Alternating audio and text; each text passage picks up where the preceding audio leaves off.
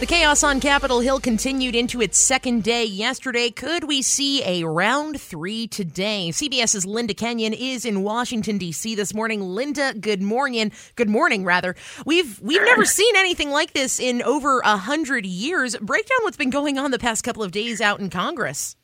Yeah, it's been quite a show, actually. In fact, uh, some people are really enjoying this. Those folks on the Democratic side of the aisle who are watching the Republicans kind of in a, a disarray, to put it mildly.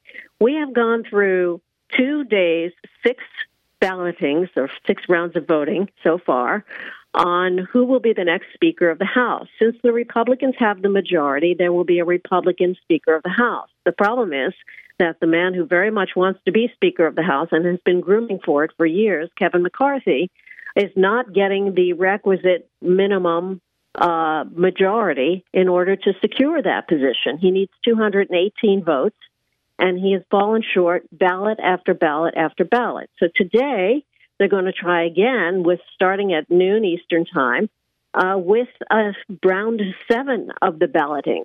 And uh, Kevin McCarthy has continued to say he is not going to step down. He is not going to uh, give up his fight. He said he set the record for the, the longest speech in the House of Representatives of more than eight hours, and if he has to, he will set the record for the longest number of ballots and balloting uh, sessions uh, to become Speaker of the House.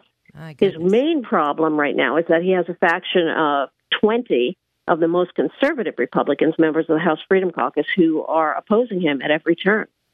Right, and those folks have been picking candidate after candidate to, uh, or an alternate candidate to try and oppose McCarthy. And what, what was curious yesterday was to see them uh, uh, nominate an alternate candidate, the same alternate candidate, three times in a row, expecting different results. Were were people expecting that sort of move by House Republicans, or was that sort of something that the, the this group of twenty that you mentioned uh, that they were hoping that they would make a bet on?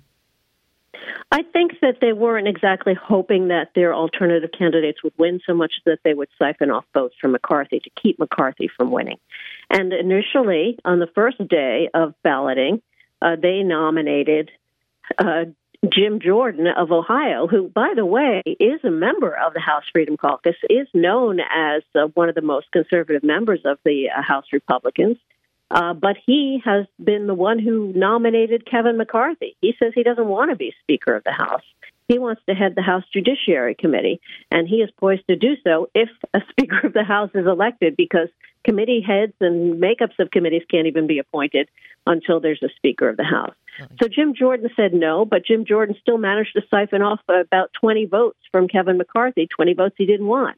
And then yesterday, we had the nomination of Byron Donalds who uh, was a surprise, quite frankly. Uh, he has only served in the Congress for two years. He also siphoned off 20 votes. Uh, didn't say he didn't want the job, uh, but uh, he did surprise a lot of people.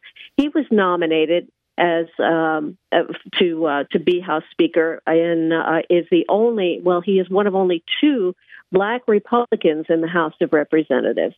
But he is known as a rising star among the conservatives of the conservatives and uh, that's why they nominated him. Now, if they keep nominating somebody who's more conservative each time, then moderate Republicans aren't going to vote for that person. So it's been a consistent number of 20, uh, which are the members of the House Freedom Caucus so far, who have supported the alternative candidates. And uh, one member of the Republican Party has voted present, which lowers the threshold of the 218, but really still doesn't make a dent. Right. And, and, overnight, it's my understanding that some negotiations were attempted to be made on, on the GOP side to try and see if we can get, or see if they can get, rather, if they can get McCarthy to that position. Do, do you foresee any of those changes coming to the votes today, or is it really all open today?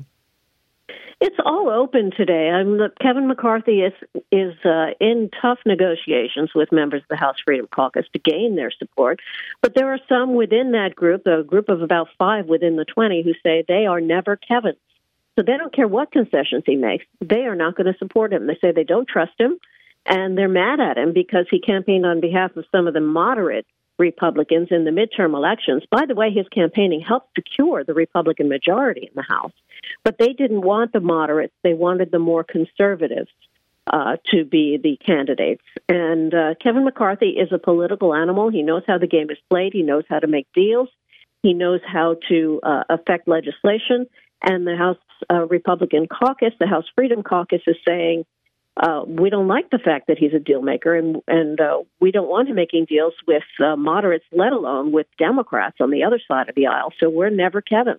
So it's going to be a very, very difficult day again for Kevin McCarthy. It certainly is. Maybe we'll end today with a new House Speaker. Maybe not, but we'll see. CBS's Linda Kenyon joining us this morning. Linda, thank you so much. We appreciate it. Thank you.